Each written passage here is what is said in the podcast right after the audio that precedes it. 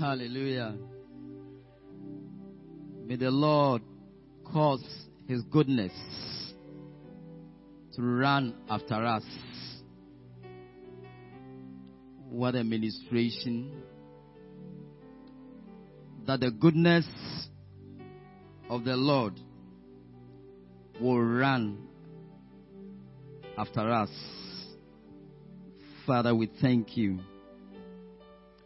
that we have a Lord who is full of goodness, and His goodness will run after us. We bless you. Amen. So, Father, we thank you for tonight. We are grateful unto you for this teaching service based on the topic, what happens to the man who fears God. Father, may you grant me the utterance this evening. And may you speak to us. For we need it, O Lord, so that our lives can be pleasing unto you. Be merciful unto us, O Lord. Even for those of us here in the temple, and for our brethren who have linked up on the various platforms. And at the end, we'll be careful to give you all the glory that is due you, Lord, in the name of Jesus Christ. Amen. So this evening, our theme is what happens to those who fear the Lord. So essentially, we are talking about the fear of the Lord. We'll look briefly at what we mean by the fear of the Lord. What are some of the signs that indicates that somebody walks in the fear of the Lord? And then we'll look at some of the benefits that accrues to anybody who walks in the fear of the Lord. Let me start by first saying that this topic, I think, is just a teaser. It's, we cannot, in this brief moment, talk about the fear of God. Because we need the whole Bible, all what we are talking is how we need to fear our Lord. So my prayer is that tonight is just a teaser to create an awareness that we need to walk in the fear of the Lord.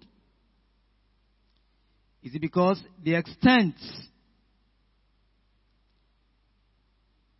to which you can truly get any benefits from the fear of the Lord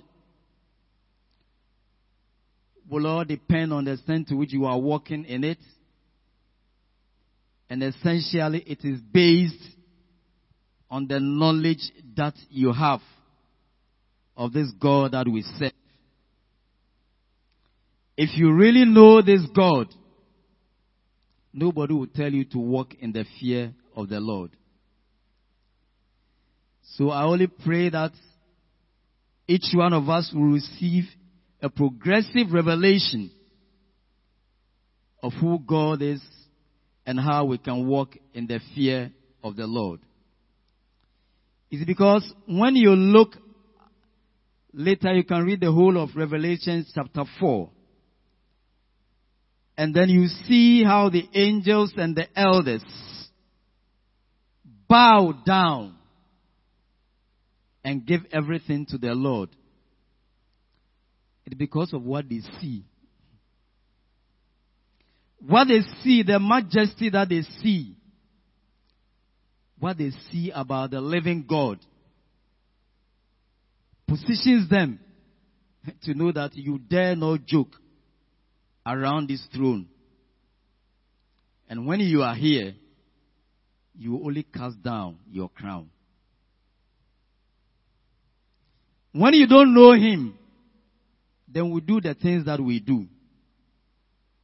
And for a little bit, when even the Israelites, in Exodus chapter twenty, verse eighteen to twenty-one, when they just caught a little bit, they said, Moses, you go. As for us, we can't get close. So in Exodus chapter twenty, verse eighteen to twenty-one, it says, Now all the people witnessed the thunderings, the lightning flashes, the sound of the trumpets, and the mountains smoking. And when the people saw it, they trembled and stood afar off. Then they said to Moses, You speak with us, and we will hear. But let not God speak with us, lest we die. And Moses said to the people, Do not fear, for God has come to test you, and that his fear may be before you, so that you may not sin. That is what I said. If you don't know this God, if you don't know him, then that is the reason why we do the things that we are doing. But as you can see, when the Israelites just saw a little bit, they said, It's enough. Moses, go and do all the bidding. As for us, we cannot come even close. But Moses said to the people, Do not fear, for God has come to test you, and that his fear may be before you, so that you may not sin. That is why I'm saying tonight, it depends on the extent to which you know this God.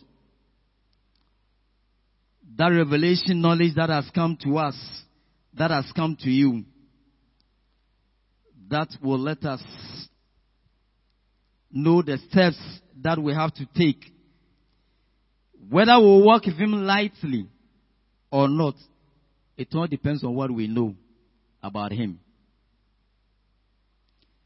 So to begin with, like I said, what are, briefly, what do I mean by the fear of God? It says the fear of God includes, but is not limited to, respecting. The fear of God includes, but is not limited to, respecting and reverencing him and trembling at him and at his word. Holy fear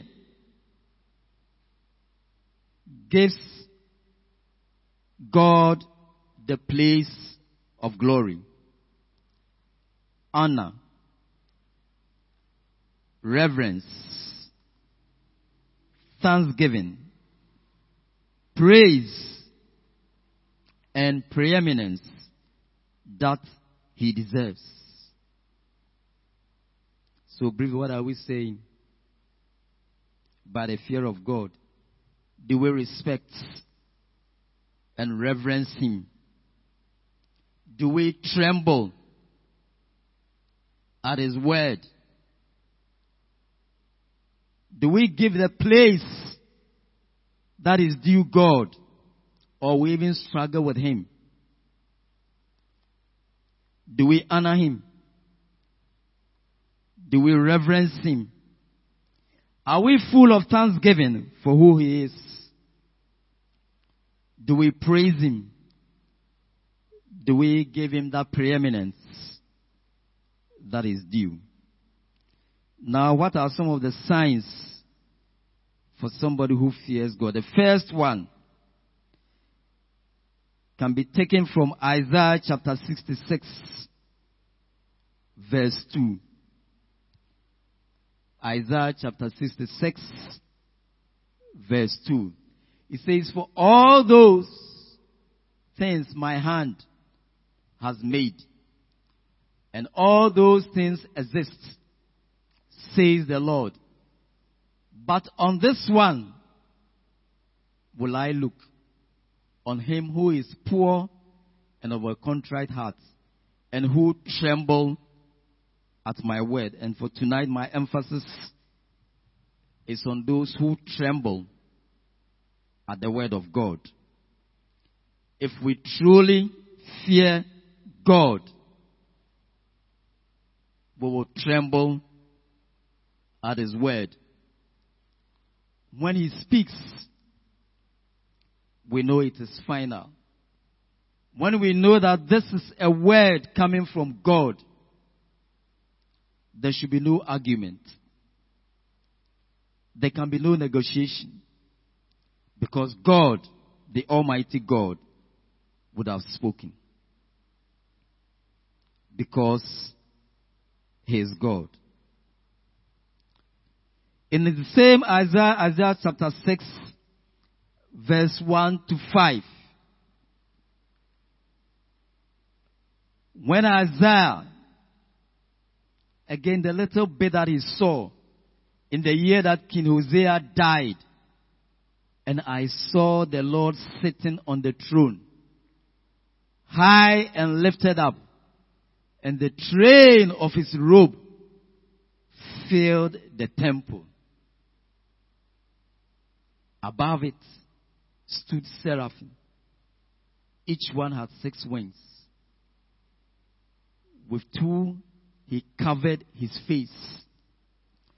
With two, he covered his feet. With two, he flew. And one cried to another, "Holy, holy is the Lord of hosts. The whole earth is full of his glory." That is the God we are talking about. The whole earth is filled with his glory. Verse four. "And the posts of the door were shaken by the voice of him who cried out, and the house was filled with smoke." Then that is when Isaiah said, "So I said, woe is me, for I am pardoned." Is that what I see? "I am undone, because I am a man of unclean lips, and I dwell in the midst of people of unclean lips. For my eyes have seen the King, the Lord of hosts." So like the angels and the elders, it's when you see, when you come close, when you get a little bit of who God is, when you get a little bit of a revelation knowledge of who he is, when you have that, you begin to know that we are nothing, but God alone is God. Hallelujah. In the same Isaiah, Isaiah chapter eight, verse thirteen. "The Lord of hosts, him you shall hallow. Let him be your fear, and let him be your dread." So these are just a little bit of some of the things, trembling at his word. And as we get knowledge, a little bit of knowledge about who our God is, we'll begin to walk in fear. And given a little bit of what we've even gone through, what we've taken from Isaiah, I'm not sure there should be any man who can get some knowledge, truly get some knowledge of God, and still will do things anyhow. Our God is full of glory. He said his glory fills the whole earth. Now, if God shows us mercy and we gain knowledge of who he is and we walk in the fear of the Lord, let's look at just some. We cannot go through all, just a little bit of the benefits that will happen to us. And I'll say that after this, even this teaching, if you truly want to walk in God, in fact, let's look at Proverbs chapter twenty-three, I think, verse seventeen. Proverbs twenty-three, then we'll come back to our teaching. Proverbs twenty-three, verse, it says, do not let your heart envy sinners, but be zealous for the fear of the Lord all day. And truly, if you desire to be zealous for the fear of the Lord all day, I will say this teaching is just a teaser. After tonight, there are numerous scriptures that one can go through the Bible one after the other, and you see portions pointing, directing us to the fear of God.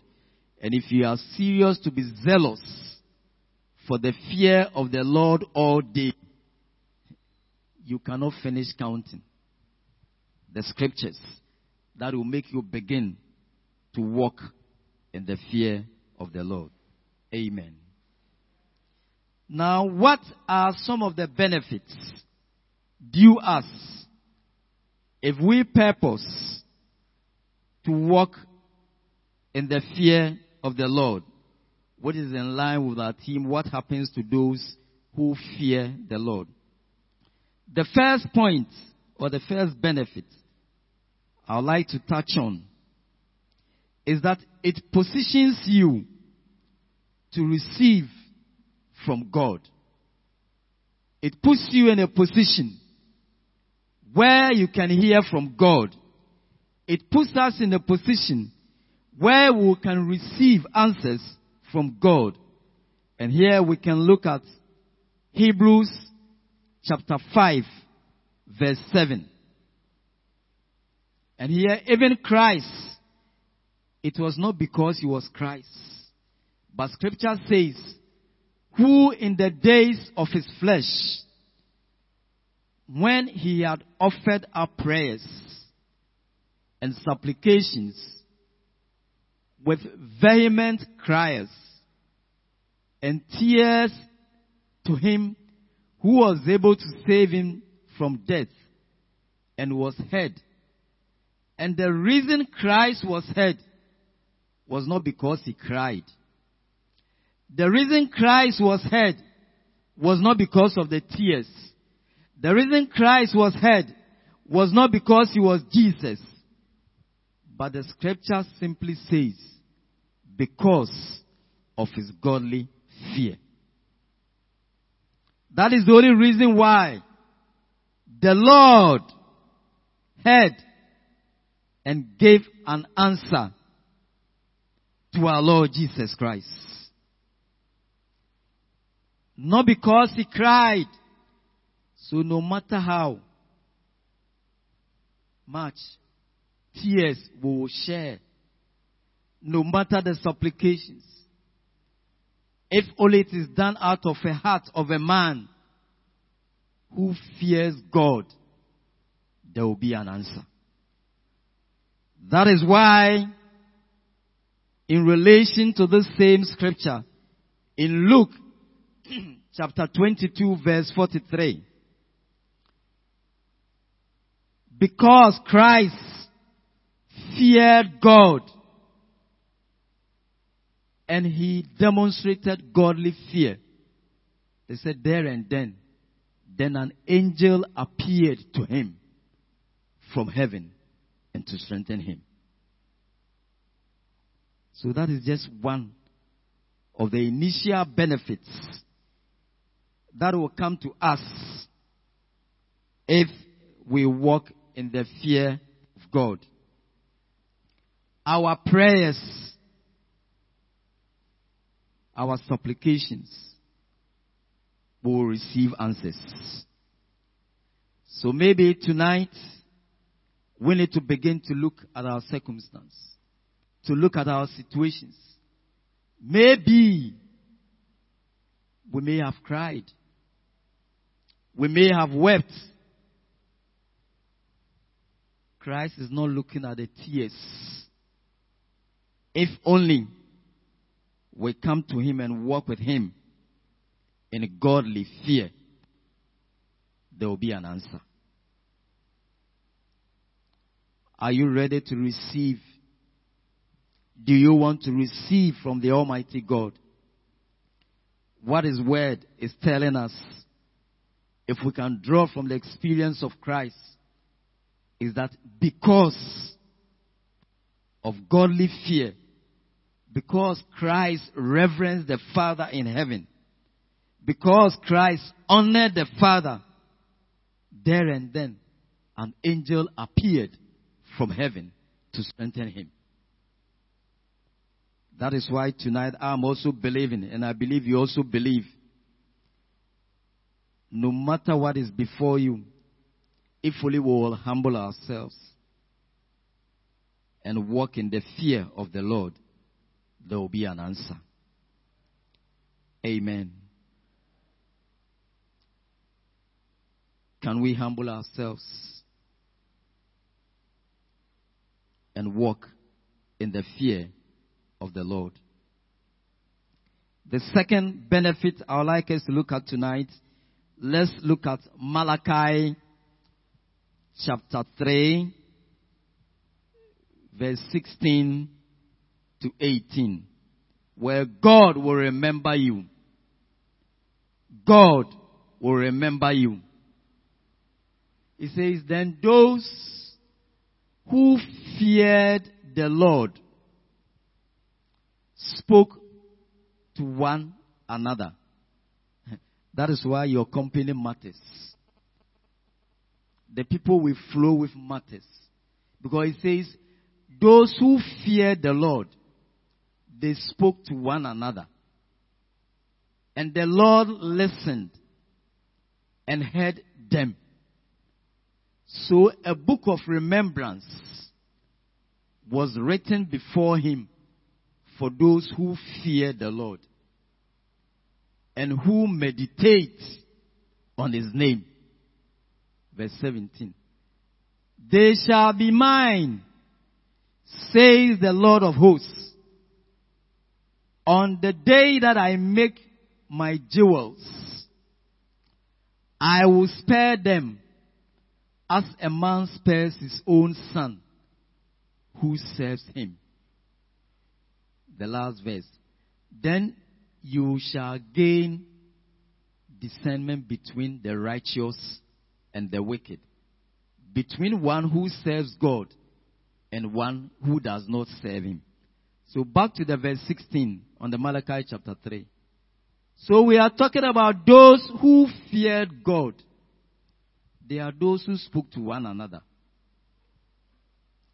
And brethren, given the situation that we don't have much time on our hands, it doesn't matter how old you are, we need to redeem the time that is left for us.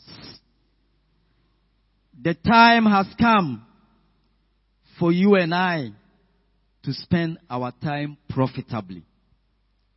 We need to spend our time with people who fear God so that we can talk to one another.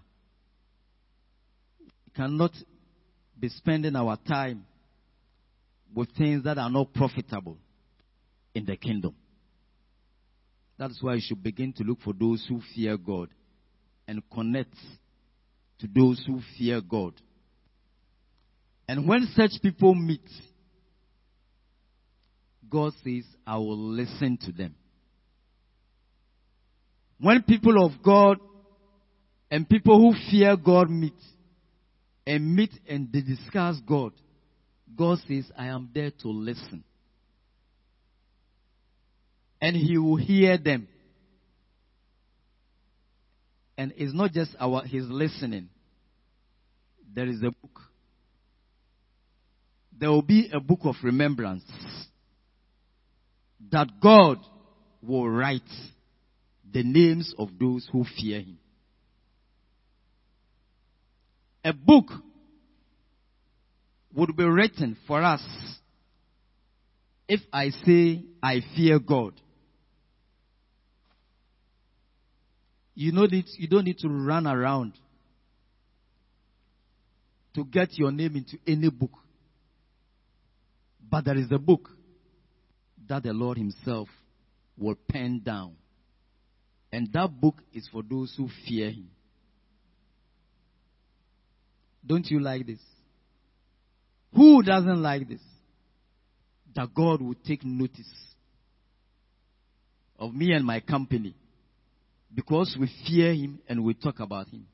He will come down. And he will take notes of us. You, we don't need to go and beg. God will see. Hallelujah. So God will remember us. The only thing is that it should be a company, a congregation, a meeting of saints who fear God and will see God coming into the situation. And the other day, I don't know, whilst we were doing the seven last words, did you notice that there were two criminals? One criminal who hung there, apparently he feared God. In Luke chapter twenty-three, verse thirty-nine to forty-three. In Luke chapter twenty-three, verse thirty-nine to forty-three. Then one of the criminals who were hanged blasphemed him, saying, If you are the Christ, save yourself and us. But the other answering rebuked him, saying, Do you not even fear God, seeing you are under the same condemnation? And we indeed justly, for receive due the reward of our deeds. But this man has done nothing. But that criminal, that criminal who was condemned to death, ready to be crucified, because he feared God, it changed his destiny. He was a criminal, ready to be crucified. But whilst he was on the cross, whilst he was there, a murderer who has been put in jail, he remembered that there is a God to be feared. And that changed his story. The fact that he feared God changed his story. It changed. And that very moment, Christ said, Today, today, you will be with me in paradise. What changed his situation? He feared God. Because he feared God, it changed his situation. Tonight, may we learn a great lesson. No matter how, the extent to which we have been condemned, if only come to ourselves and know that in this matter, God can be in this matter. And recognize him, it will change our situation. So that is the third point. The fourth point, or the fourth benefit that I can think about, is that we shall be spared from any wrath or condemnation. And here I would like us to look at Hebrews chapter eleven verse seven. Hebrews chapter eleven, verse seven. By faith, Noah, being divinely warned of the things not yet seen, moved with godly fear. What moved Noah was godly fear. He heard the warning. And because of godly fear, he moved. He didn't sit down. And went ahead and prepared an ark for the saving of his household, by which he condemned the world and became the heir of the righteousness which is according to the faith. Again, it was only by the measure of godly fear that Noah and his household were spared. In fact, I've been asking myself, this huge ark, could it have been built by Noah and his children alone? Possibly other people were hired to help to build the ark. So other people provided labor to build the ark, but they didn't go in. They built that huge ark with all the labor that went into it. Bible doesn't record that the laborers also went into it. It was only Noah and his family, because Noah feared God. That is why it is not just our presence, even in this ark temple, but there ought to be godly fear. Because without godly fear, whether you are the cleaner here, whether you are the painter, because at that time, it was only Noah and his household. It was because of the fear of God. Let's not be too excited about only our identification that I built that ark. I'm sure those men might have gone round saying, have you seen that ark? We built it with that special wood. And so, you built it, but it took a man with godly fear and his household to enter. So even tonight, as this divine warning comes, it still ought to be fresh that the message of salvation is still waiting. Christ is coming again. He is coming again for those who are walking in godly fear, waiting for his coming. It is not where we sat, where we presented ourselves in the ark.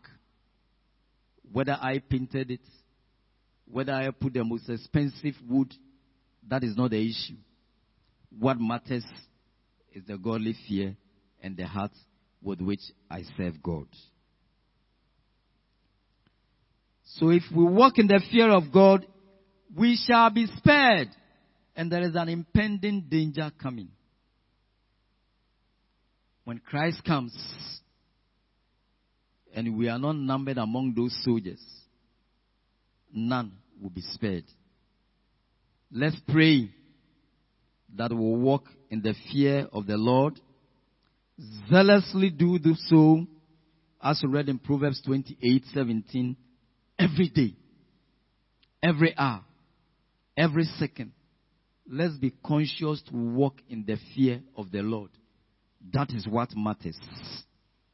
If we can do that, we'll be spared the wrath and the condemnation that is coming. Another benefit that I see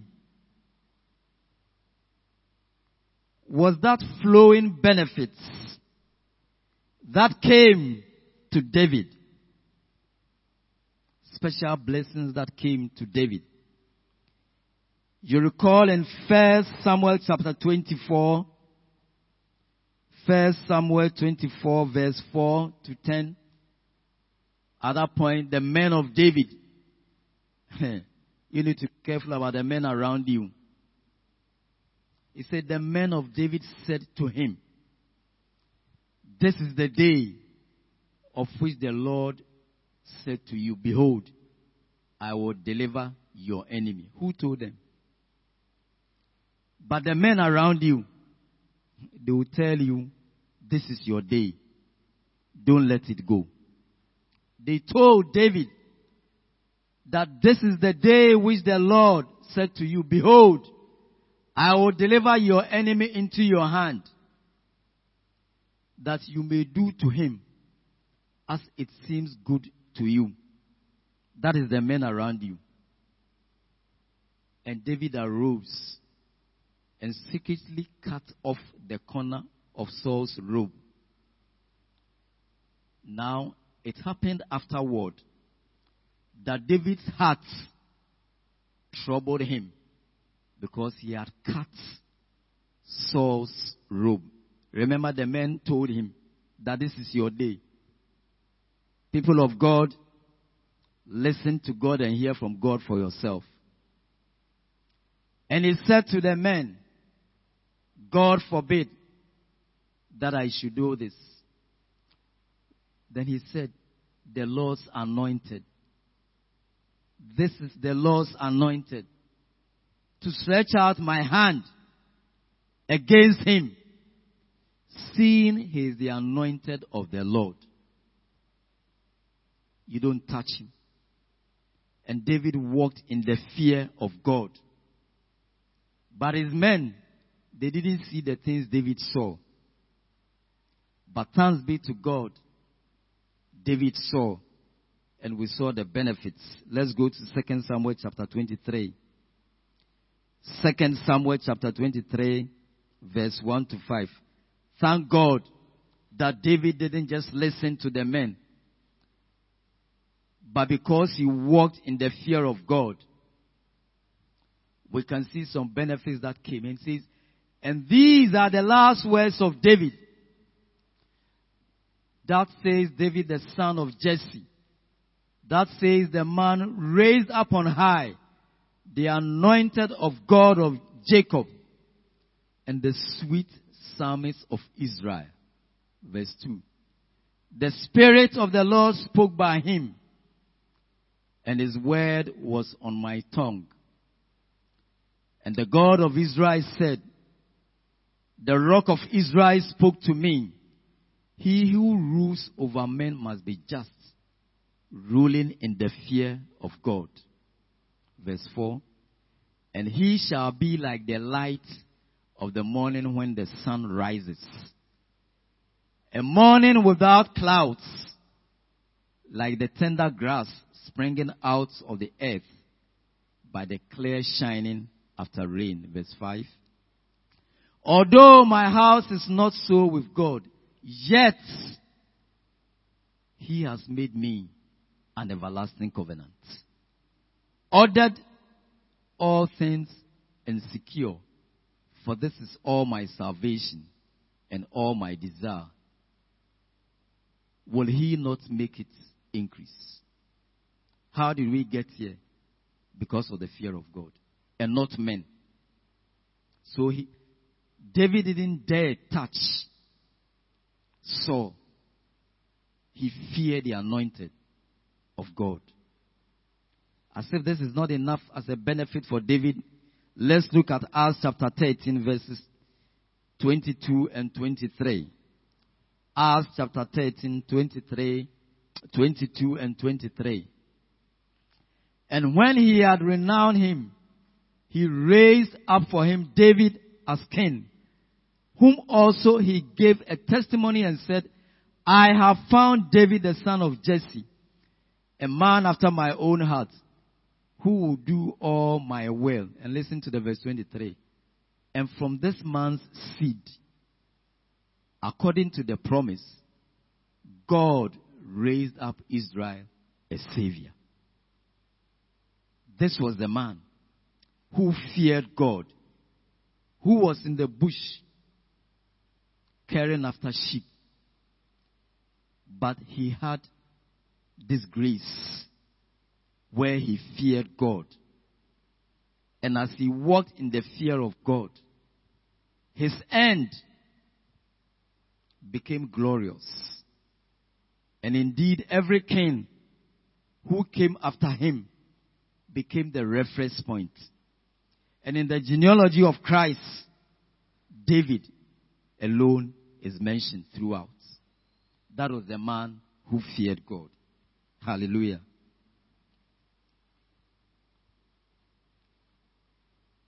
Another point that I would like to raise concerning those who walk in the fear of God is that your restoration will come. If there is anything that has fallen off, if there is anything that has slipped you by, tonight, based on the word of God that we stand on, if you continue to walk in the fear of God, your restoration will come. In Job chapter one, verse one, we know one of the qualities of Job is that there was a man in the land of Uz whose name was Job. And that man was blameless and upright and one who feared God and shunned evil. Remember, he feared God. We all know what David, uh, Job went through. The loss that occurred in his family. But there was a restoration. God brought a restoration. In fact, when his wife spoke, I'm sure you are aware, said, curse God. He would not. He feared his God. That is in Job chapter two, verses nine and ten. Job chapter two, verses nine and ten. Then his wife said to him, do you still hold fast to your integrity? Curse God and die. But that will not come from a man who fears God. So in the verse ten, but he said to her, you speak as one of the foolish women speaks. Shall we indeed accept good from God? And shall we not accept adversity? In all of this, Job did not sin with his lips, but continually walked in the fear of God. And the interesting thing came in at a point from Job forty-two, from seven to ten. When it came to a point where the people, his own friends, who had come, raising all manner of issues. When the time came,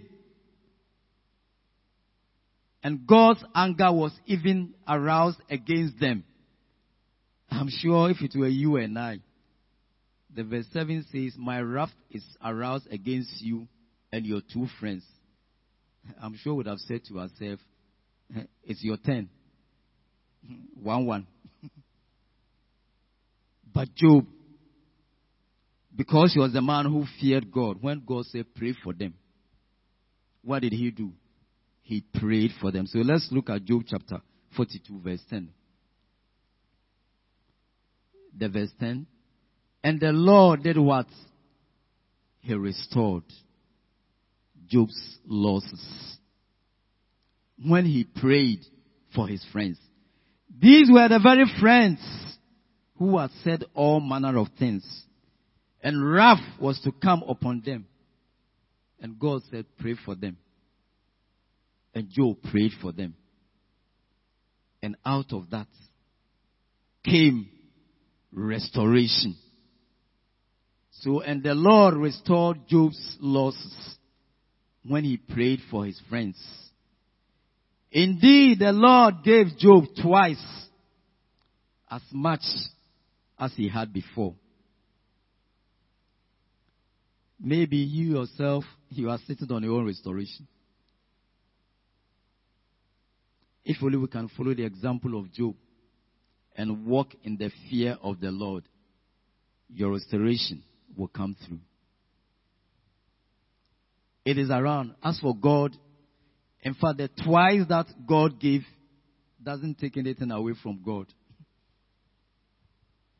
It's abundance. It is there, but it is we. Are we ready to walk in the fear of God? Our needs shall be met. Whatever God wants to give to us, it is there. But the problem is us. Thank God Job didn't behave like what other men would do.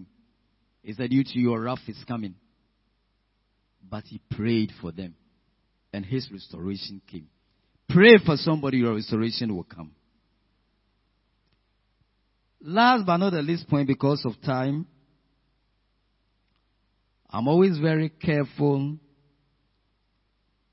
in saying that, you know, we should not be the ones